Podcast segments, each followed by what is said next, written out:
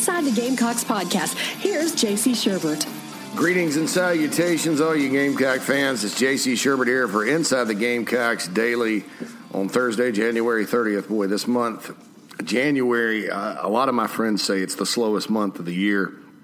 I think sometimes it's the slowest month of the year because people make certain New Year's resolutions that they don't intend to keep, and it seems – uh, you know, like a grind because you're trying to reach that 31 day goal or 29 day goal or whenever you started. And, you know, the February is such a short month, but uh, the end of the month is upon us. Uh, the second signing day is upon us. Uh, basketball season is heating up. Um, and that's what I want to talk about to begin with today. South Carolina uh, good call there from my friend Mike Morgan. When Mike Morgan does Gamecock games on Wednesdays, it seems like good things happen, or Tuesdays. Uh, I think the Kentucky game was on a Tuesday, if I'm not mistaken, maybe a Wednesday.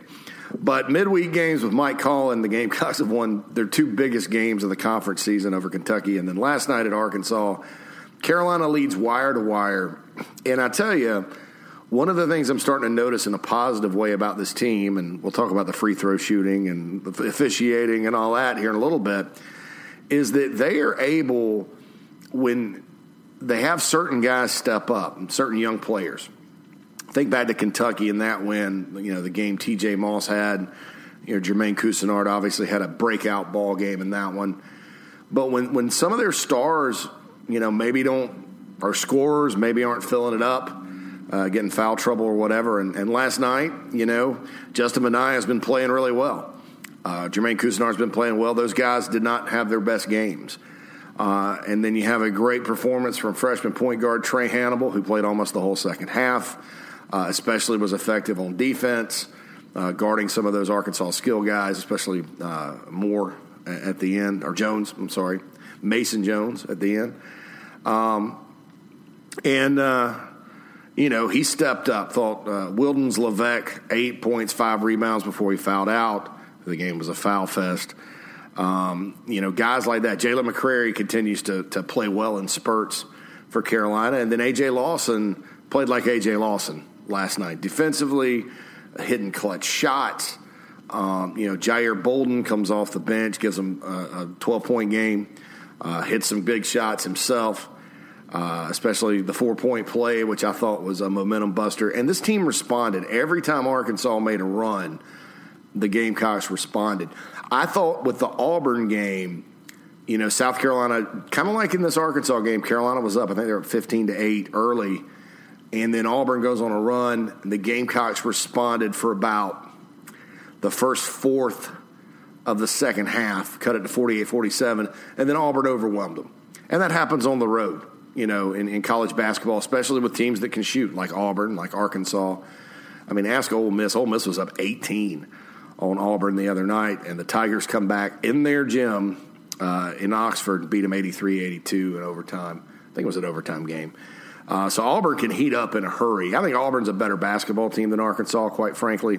Uh, they play Kentucky this weekend, so that'll be uh, an interesting ball game down there on the plains with Bruce Pearl versus John Calipari. But uh, Lo and behold, the Gamecocks, I think, are in a six way tie. I think it's six, maybe it's five, uh, for fourth place in the league uh, at four and three overall, uh, 12 and eight. I mean, sorry, four and three in the SEC, 12 and eight overall. Uh, and I think one of the things last night is when you have different guys step up and have the ability to come in and step up, and you have depth and you have a resilience about you uh, speaking specifically of this Gamecock team, you know, they can win. They can beat anybody. Um, you know, those are the ingredients. You know, uh, one guy kind of picks up for another if they're not having good games. Um, and we remember last year there were times where Chris Silva maybe would get in foul trouble, not have a good game, and you know you may get a good game out of Trey Campbell, Hassani Gravett, uh, some of those guys, but you know this year there's more guys and more guys to put in. And Frank Martin talked yesterday after the game about how he's always liked to play a lot of guys, and, and he does.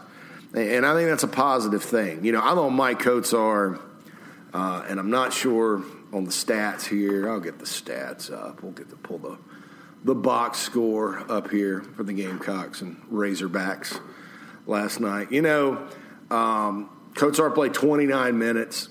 he uh, did foul out, but I thought he played his butt off. Uh, nine rebounds uh, to go with 10 points, 10 and 9. Visibly gassed in the ball game. AJ Lawson played 38. Um, and really, uh, really did a good job. You know, like played like the guy that we, we thought he would be uh, this whole year. And certainly, you know, I think the last few games he stepped up. Wasn't Couisnard's best night, one for six from the field, horrendous from three, 0 for four. I don't think he hit rim on a couple of them. But, you know, stepped up, hit a free throw there at the end that was clutch. Five points. One, you know, Minaya was quiet, uh, still grabbed, you know, a couple of boards. It, you know, wasn't the rebounding guy they thought. I think, I think Arkansas sort of knew that, uh, you know, Minaya was one of the better rebounders, and Arkansas is always at a disadvantage because they're not a very big team. Uh, Keyshawn Bryant didn't play well. You know, uh, quiet game for Key, 17 points. I mentioned Bolden, you know, and then, you know, Trae Hannibal. Let's talk about this guy. Um, when he was coming out of Hartsville, you know, he's a different type of point guard, bigger, thicker kid, you know, not a great shooter, really good at taking it to the rim, can just blow by people. Uh, I think that's something the Gamecocks haven't had at point guard in a while. uh, is a guy with his quickness, and you're like, wow. I mean, he can accelerate. Just a great athlete. You know, 16 minutes, a lot of the second half last night. Had great defense at the end. Um, 11 points for him, three boards. Uh, did have one one tur- one assist and four turnovers, and three for six from the foul line. But Hannibal was a big difference in the resiliency uh, that the Gamecocks played with last night, and you know, hey, look, Leveque, Hannibal, McCreary, uh, true freshman. TJ Moss, Cole Couisnard, redshirt freshman. Um, these guys are kind of coming into their own. Now, that doesn't excuse losing to Stetson and Boston U, but, you know, why would I mention that on a day after the Gamecocks got a top 30 road win um, and a win that's a Q1 win? Arkansas, you know, I have some questions about their team, how good they're ultimately going to be. Um, they've lost, I think, three in a row now in the SEC. They go to Alabama soon. But, you know, I, I think Eric Musselman's a good coach. He was kind of a, if you want to hear a coach sort of in a bad mood after a basketball game, uh, go listen to Eric Musselman's post game press conference. You know, he was uh, just not happy with his team's performance, but he's a heck of a coach. And, you know, I think he can kind of sense that as un, as short-handed as the Razorbacks are in terms of size and athleticism and things of that nature, you know they they may have been a little bit of fool's gold, you know. And if they're not shooting, uh, and they were not shooting, they were 23 percent for the first half of the first half. Um, you know they're going to be in some trouble. The Gamecocks didn't shoot it all that well early. I think the score was one to nothing for a long time. Uh, but really started to hit. You know, like I said, AJ Lawson, really good, really good game. Maik Kotsar uh, is kind of a glue guy uh, for this team, consistently good with his hustle, his passing. Still misses some layups sometimes. I wish he wouldn't, but uh, you know, maybe that's part of being you know a lefty like he is. I'm not sure, but. Uh, really big win. Now, what does this do? I, I've been talking. What have I been talking about? About you know, the keys to making the NCAA tournament. Uh, Gamecocks need to be at least five and four in the first half of the SEC. Um, right now, they're four and three with two games to go. So you got Missouri and then at Ole Miss. Now, you know, the Gamecocks, if they play up to their potential, now look, Missouri, let me let me just be clear: Missouri's capable. Of, Missouri's a very good defensive team. Cuonzo Martin's a good coach. They have some players. Uh, they did win against Florida earlier this year. They beat Georgia by three the other night. They're capable of coming into Columbia and beating South Carolina if South Carolina does not play and they don't have people step up if one guy is not playing well. Um, I think after this win, we should have a good crowd. We should see a good crowd uh, in the Colonial Life Arena Saturday night. Remember, or excuse me, Saturday afternoon at three thirty. Remember, they sell beer, so you can go to the Vista uh, for lunch, grab a couple, go to the game, you know, grab a few, get yourself a hot dog, and then go hit Pearls or wherever uh, after the ball game. Uh, so it could be a nice, fun day uh, in Columbia uh, with basketball uh, for all you guys, and go get rowdy and loud and all that because that, that's a big win. I mean, it's just as big as Arkansas. Because if you go and lose to Missouri or you go and lose to Ole Miss next week, that sort of counteracts it. That's just kind of where the Gamecocks are at right now. Um, and if they can, if they can, if they can go on a streak and go on a winning streak, and right now they've won four of five. The only loss was at Auburn in a game where they competed. You just had an Auburn run that was insurmountable in the second half. Okay, so you got Missouri, Ole Miss. Uh, Ole Miss is better than people think. Kermit Davis is a great coach. Now their our their net ranking is low. They've won, I think, one or two conference games, but it's out there. It's not an easy place to play. You know, South Carolina's going to have to go out there next Wednesday on signing day uh, and get a win. You know, if Jordan Burch signs with the Gamecocks, everybody's happy. They say they beat Missouri, big opportunity, and they go lay an egg. Not good. I mean, none of them are easy. You know, that, that's the bottom line. But if you can win that and get a six and three, then look at this. It, it opens up. It's Texas A&M at home at Georgia, who's better than we think. That's another team kind of like Ole Miss, but they're struggling right now. I don't know what the deal is in Athens, but they're just it's all gone off the rails. You know, they lost early at home to Kentucky in a very competitive game. Uh, they've got Anthony Edwards, obviously, really good player. Uh, that's a midweek game, but that, and that's never an easy place to play. But you know, Carolina has to go and play well with that. Okay, so then you got at Georgia, you've got Tennessee coming in. You know, Tennessee lost to Texas A&M at home this week in a surprise. Gamecocks only lost by one in Knoxville. That's a big opportunity against Rick Barnes' team. And then if you win those games, you're 9 and 3, 17 and 8, 9 and 3 going to Starkville for a midweek game on the SEC network with LSU coming in the next week. And those two games will be, you know, really important. I think Mississippi State is probably going to keep winning and play their way into a big ranking. And Gamecocks have them twice. And then LSU right now is leading the league, uh, undefeated. Uh, LSU comes to Columbia. So if you can get to 9 and 4, 10 and 3, dare I say, with LSU coming in Saturday, February 22nd for a 6 p.m. game, Gamecock fans are going to be hanging from the rafters in that one. And I think that, you know, that's a game that could potentially move the Gamecocks to the right side of the bubble. You know, follow that up with the last four Georgia at home, at Alabama, who's playing really well, uh, although LSU beat them last night. Mississippi State comes back in at home, so chance for some quality wins there, too. And then you end the season at Vanderbilt, which uh, was beating Kentucky. I think Kentucky was not interested at all in playing the Commodores last night.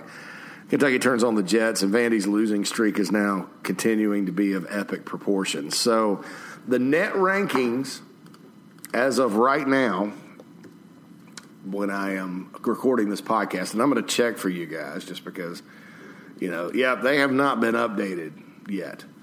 Uh, it's through games of uh, Tuesday, so not not uh, not the Wednesday games yet. Gamecocks were 88th with this win. Arkansas is 28th.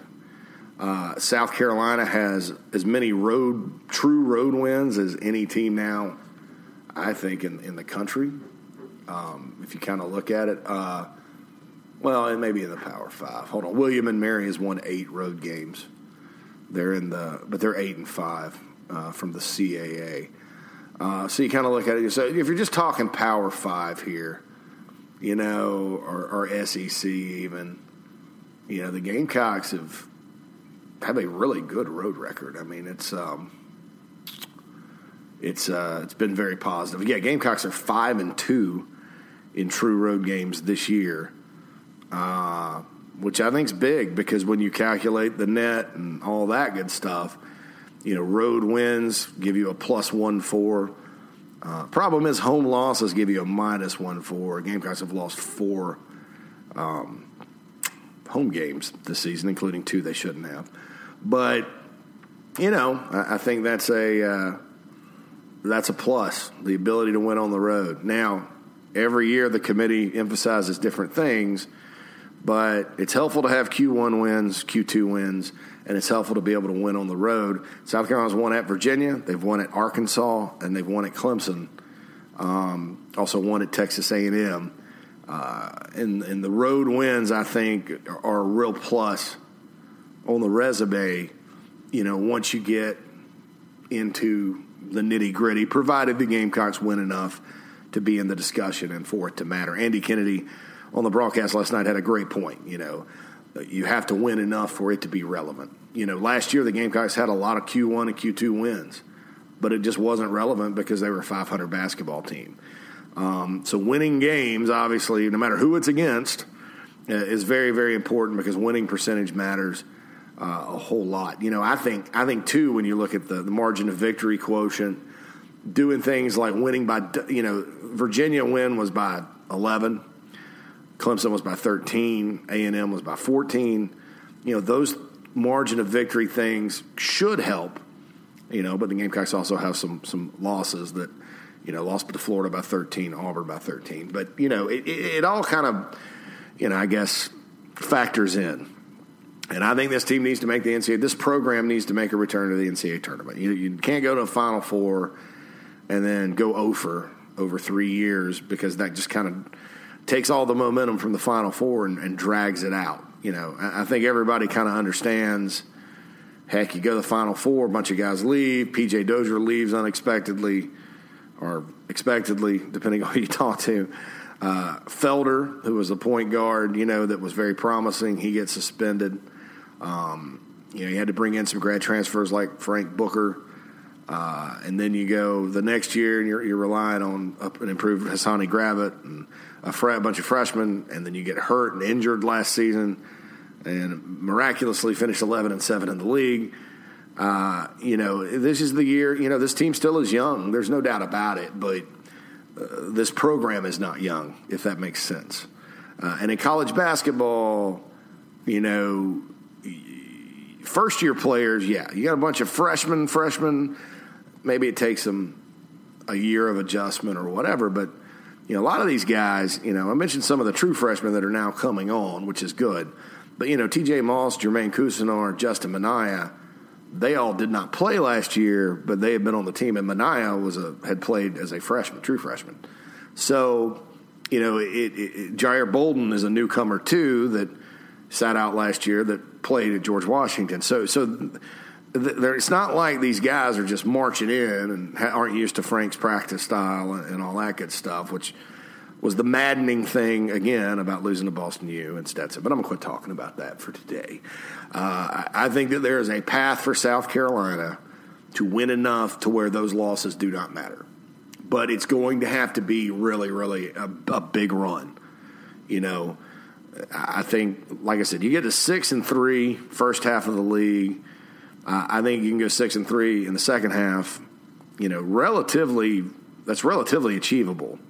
Okay, so 12 and 6, I think that puts them on the bubble at 20 and 11 overall, depending on the net and depending on who those wins are against. You know, a win over LSU, if they keep rolling, would be big. A win at Mississippi State, if they keep rolling, would be big. A win at Alabama would be big. And if you drop one you're not supposed to, you know, so be it. But I think that, uh, I mean, depending on like the mix and – all that, 12 and 6, you're, you're probably on the bubble, maybe in a playing game. I, I think 13 and 5 Gamecocks are in the NCAA tournament. I just, I, think 13 and 5 overall, I mean, in the conference, 21 and 10 overall. That means seven out of, that means seven and two down the stretch. Uh, that means after a two and three start in league play, the Gamecocks won 11 of 13. Um, that means some big wins. I just think that, that that number of 13 would be good. And that would also I believe, be the uh, second best conference win total in school history. Uh, of course, Eddie Fogler's 96 97 team was 15 and 1, uh, beat Kentucky twice, and certainly we all remember that year as an SEC championship year. But 13 and 5, I think Gamecocks are probably looking pretty good in terms of the NCAA tournament and all that. All right, so the Jordan Burch thing keeps going on, and I want to I want to share something with you guys. Uh, you know, just talking to some people, I, I, I, would I would say this, and look, I, I never say never in recruiting. Um, I understand the angst and consternation about it. It's been a tough year in football, Um, there's always skepticism uh, when you come off of a season like that. Always skepticism when you're dealing with a highly touted prospect, and you know, quite frankly, there, there's skepticism from the national media about it. Um, and you know that's par for the course. You know that that's kind of when I talked all year about that made this job that much harder going four and eight. That, that's what I meant because you know people are looking at it and they're like four and eight in year four. You know, twenty six and twenty five overall. You know, they they looked like garbage on offense a lot of the year. Yet again, you know, Will Muschamp's teams, you know, Florida to South Carolina, uh, have you know, struggled on offense at times. Even 2018, which was his best offense uh, in his career, got shut out in a bowl. And I get the skepticism because that's a surface level assessment of everything. And, and quite frankly, I'm I was I'm skeptical as well. Um, just looking at you know what's happened, you know, and, and knowing the headwinds this staff is going to face on the recruiting trail because the one thing that'll torpedo a recruiting class is instability. And even f- when it's false instability, even when it's, you know, a what if scenario, hot seat list, whatever you want to say, um, instability that can torpedo it because all recruiting decisions are based on comfort level, period. That's the bottom line comfort level. And there are a lot of factors that feed into comfort level. Uh, the number one factor is relationships. And when the relationships that you've built over a two, three year period are torpedoed, then your comfort level for a particular school drops significantly. Um, when you even have those relationships, when your school or the school you want to go to is losing, you know, things get a little toxic and tough, your comfort level drops. And, and so that's the bottom line here. Uh, so I understand the skepticism about Jordan Burch. I'm going to point out, though, that South Carolina, you know, yes, they finished second to some highly regarded guys uh, outside of the state. You know, Travon Walker, who went to Georgia. Maybe they finished second. Maybe they didn't. He had a lot of different things to say. Um, you know, certain players, you know, that they get in on and, and they go the other way. Reggie Grimes, you know, they lost him. But in state, most of the top, top guys in the state of South Carolina have gone to South Carolina or Clemson. And we know with Jordan Burch, Clemson's out. Clemson told people they dropped him.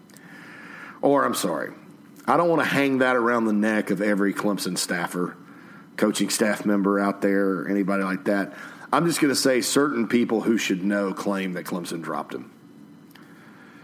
So, you know, Xavier Thomas went to Clemson. Derion Kendrick went to Clemson. You know, Josh Belk went to Clemson, then went to South Carolina. Uh, in state guys, uh, with the exception of Channing Tindall, who's, you know, who knows how he'll end up being at Georgia. I think when he's played at Georgia, he's played pretty well.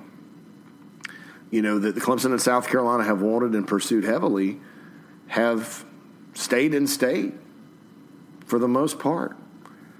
You know, Jalin Hyatt went to Tennessee, four star guy, top 125 guy. South Carolina didn't offer him, neither did Clemson. Um, Christian Miller, years back, goes to Alabama. Clemson and South Carolina were off the table.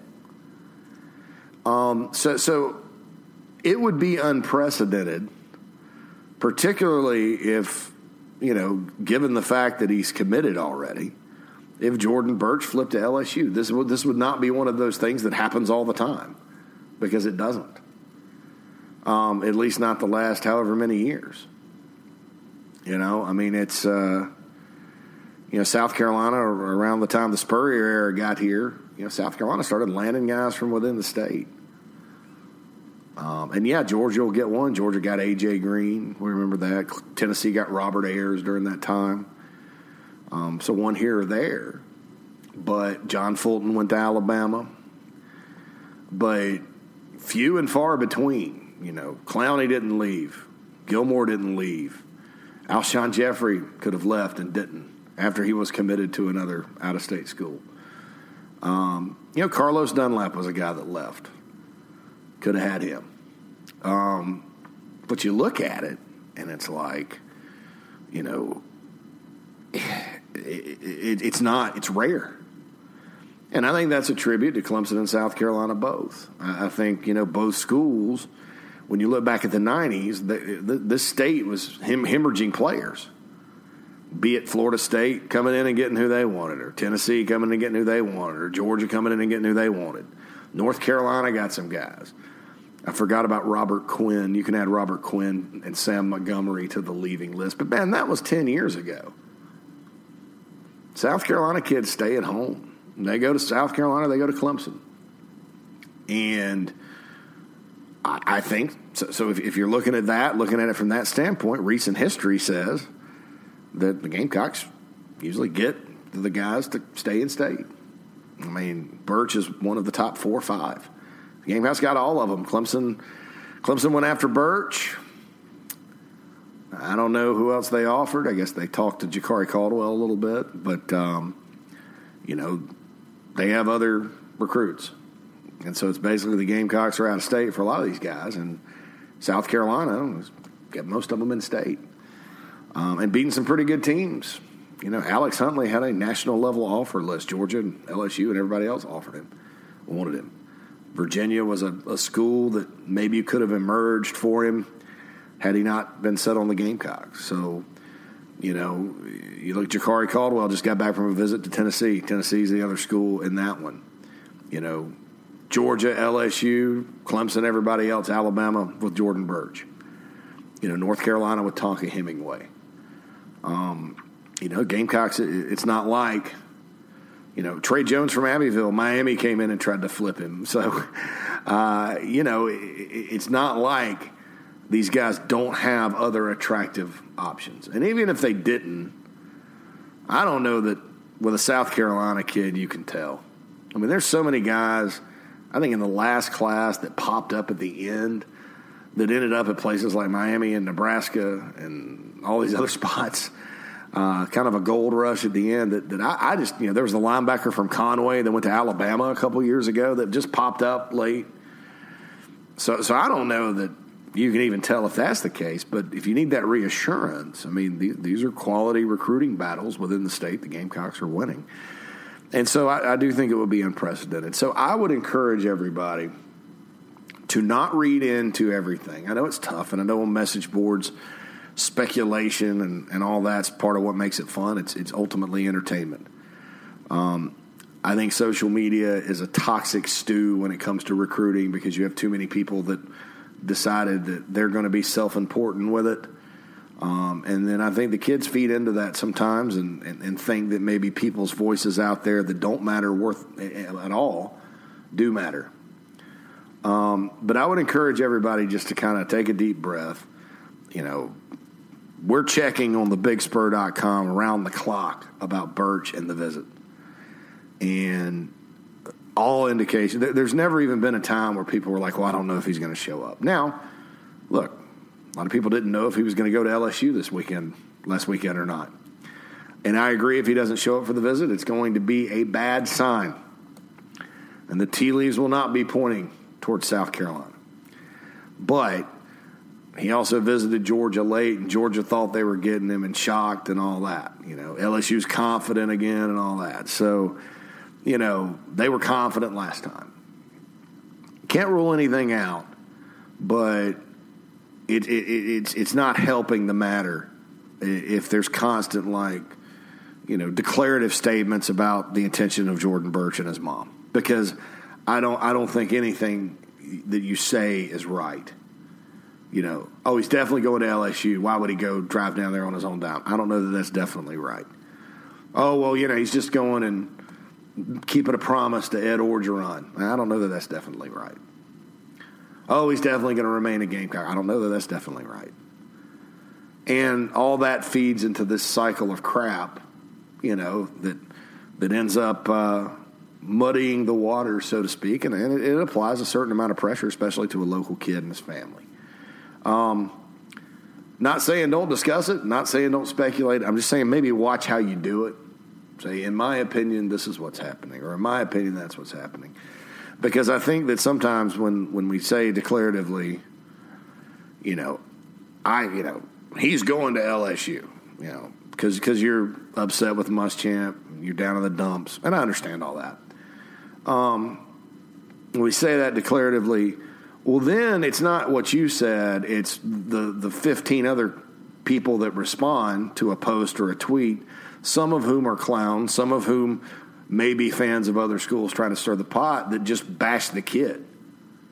Oh yeah, I knew his character was bad, good riddance, or you know, how could he do this to us? And you know, you're, you're basically getting upset about something that hasn't happened and that, that may not. In fact, I'd say there's probably a high percentage it won't. Um, and he's a kid. He's a kid. And so that, that, that's just kind of my thought. Just talking to somebody kind of close to the situation last night, you know, they brought that up, and I'm not I'm not one of these bash Gamecock fans. I'm not sitting here bashing you. I'm not sitting here saying, you know, don't talk about it. And I'm not sitting here and saying let's hold hands and sing Kumbaya and click our heels together like the Wizard of Oz and just pray that Jordan Burch comes and just be positive. Just be positive, people, and everything will be fine. I'm not saying that.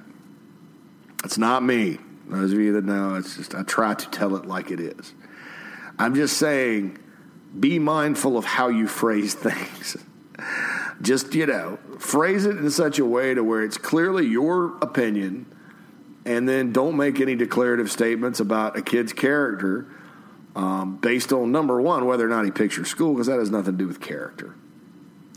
Um, number two, though, is you know don't do a character analysis on a kid that's committed to you that will probably sign with you. You know, that stuff's poisonous. Now it happens with every fan base. I'm not saying it's just the Gamecocks, but just just be careful. That's what I'm saying. Just be careful out there with what you say about Burch and you know his intent. I guess that that's that's how it's phrased to me. It's like it's surprising to me how everybody wants to talk about the intent. Intent's a big word you know, legally, politically, whatever, intent. You know, I would not be defining Jordan Burch's intent based on the trip to Baton Rouge last week. So anyway, last we checked, he's still coming in, so that's uh, that's a good thing. Um, going to talk about the schedule. Brad Crawford from 24 7 Sports had a really good article ranking, and he's got a lot of good articles ranking the toughest schedules in the country rank the Gamecocks number one. I disagree. Uh, I didn't think it was that tough this year. I mean, I, I thought top five to ten. Uh, I know when you go through and look at some of the individual teams on the schedule, you go, "Wow, you know they got to play like three top five teams." Yeah, you do, and that takes a lot out of you. But I think the schedule is very manageable. I, I think you know now if they were playing North Carolina and App State this year, yeah, I'd say it's again tough because I think North Carolina is going to be better next season than a seven and sixteen.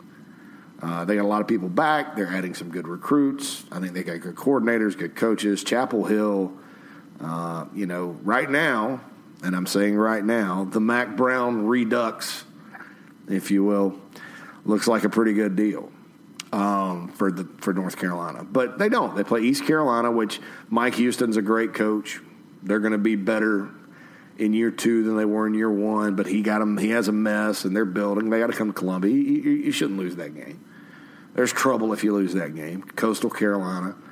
You got Wofford at the end of the year, and uh, I think that Wofford is a very good team. They've scared the bejesus out of the Gamecocks a few times. It's tough because it's in a brutal November when Georgia, LSU, and Clemson are on the schedule.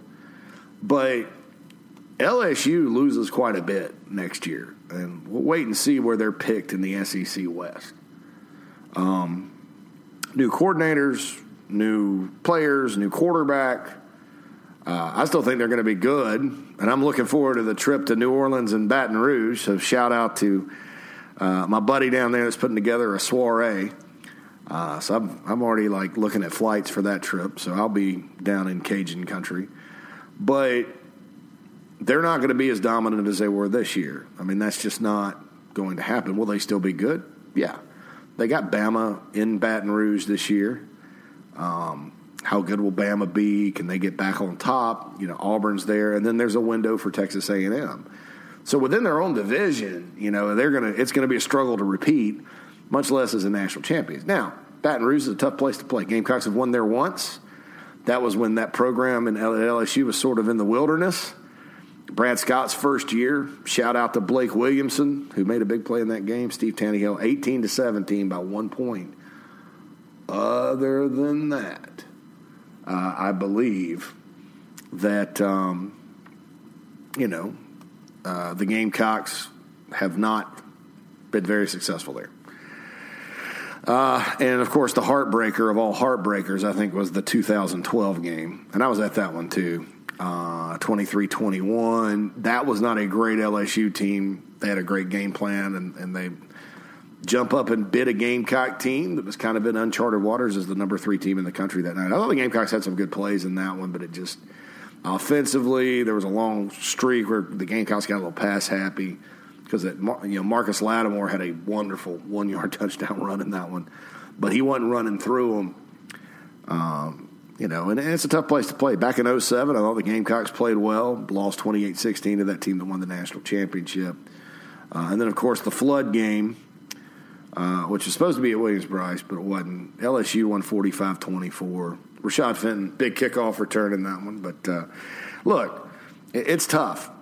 And it's always tough when you go to LSU. Uh, I, I think you'd rather go to Ole Miss or Arkansas or Mississippi State or even Texas A&M than LSU. But you know, let, let's not say that LSU is going to be a preseason top three team. Uh, you know, Georgia comes to Williams Brice. Carolina beat Georgia last year. You know, it'll be a big game, and it'll be in November. I can't remember the last time a Carolina Georgia game in Columbia was that late in the season. And then you got to go up to Clemson, and, and then of course there's at Florida, and then all that. I, I think too that when and at Kentucky, you got to mention Kentucky.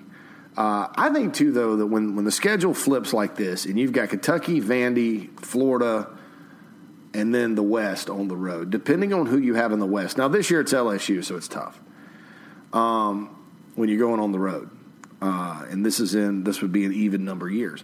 But most years, you know, if you're at Arkansas or Ole Miss or Mississippi State, you know, or, or if I guess Auburn's down, which Gamecocks never seem to catch Auburn when they're down. Um, and then your home games are your your teams that usually contend uh, for the East besides Florida. Georgia comes to Columbia, Tennessee comes to Columbia, Missouri comes to Columbia, and then Texas A&M, your rotating one comes to Columbia. That's a heck of a home conference schedule. You know, Georgia, Tennessee, Missouri, Texas A&M all of the, you know, three of those four teams, and I never thought I'd say this, except for Georgia beat the Gamecocks last year. So when the schedule flips like that, I think it's a little easier um, historically. Now, with Clemson's rise, you know, I, I, don't know. Carolina, a lot of times, plays better at Death Valley than they do at Williams-Brice against those guys. So I always think at Clemson, yes, it'll be tough, but it's, you know, it's it's a rivalry game, and um, I think it matters now more that they're what they are than than maybe back in the day. Remember, they went. I think everybody went like six years winning on each other's home field, from like '92 to '96. Why was that four years? Game, no, yeah, Gamecocks won in 92, 94, 96 up at Clemson. And then Clemson won 93, 95, 97 at Carolina. And then that ended in 98 with um, what, what I call the three and seventeen bowl because Clemson was two and eight, Gamecocks were one and nine, Clemson one up there, and everybody said sayonara to the Brad Scott era. Who knew that he would be on the other sidelines the following season? But you know, so so that's kind of how I look at it. So no, I don't think it's the toughest schedule in the country. Now, in fairness to Brad, I will, you know, and, and this is not about Brad. This is about you know, is South Carolina schedule the toughest in the country? I'd have to look at some other ones and just see. You know, this past year, I thought Texas A&M schedule was much more. If you're just talking about top teams, much more brutal. Even though they played some, you know, they played three you know, give me's out of conference, but then they also went to Clemson. And they played at Georgia, and they played Alabama at home, and they went to Baton Rouge. I mean, you know, they had, you know, Carolina at least had Bama and Clemson at home. You know, so I, I don't know. You know, I, I just I, I, think that the schedule's tough every year. I think that when it rotates, I think even number years historically are easier than odd number years. Um, but we'll just have to see. We'll have to see. You know, sort of what happens because when it when it's in the odd number years, you go to Missouri, to Tennessee, to Texas A and M right off the bat, and then to Georgia. So Georgia, Tennessee, Missouri, and A and M are your four conference road games in odd number years, and that's Sanford Stadium, Kyle Field, Neyland Stadium, and then Missouri, which is halfway across the country. So we'll see what happens. Um, and I want to just talk about that a little bit about the schedule. We're going to preview a bunch of football here in the coming months and continue to talk basketball. Going to get in a little baseball at some point. Uh, but anyway, this is JC Shurburtt. I appreciate you guys listening today here on a Thursday episode of ITG Daily Inside the Gamecocks. Keep subscribing, keep listening. I appreciate every one of you, and we'll holla at you soon as always.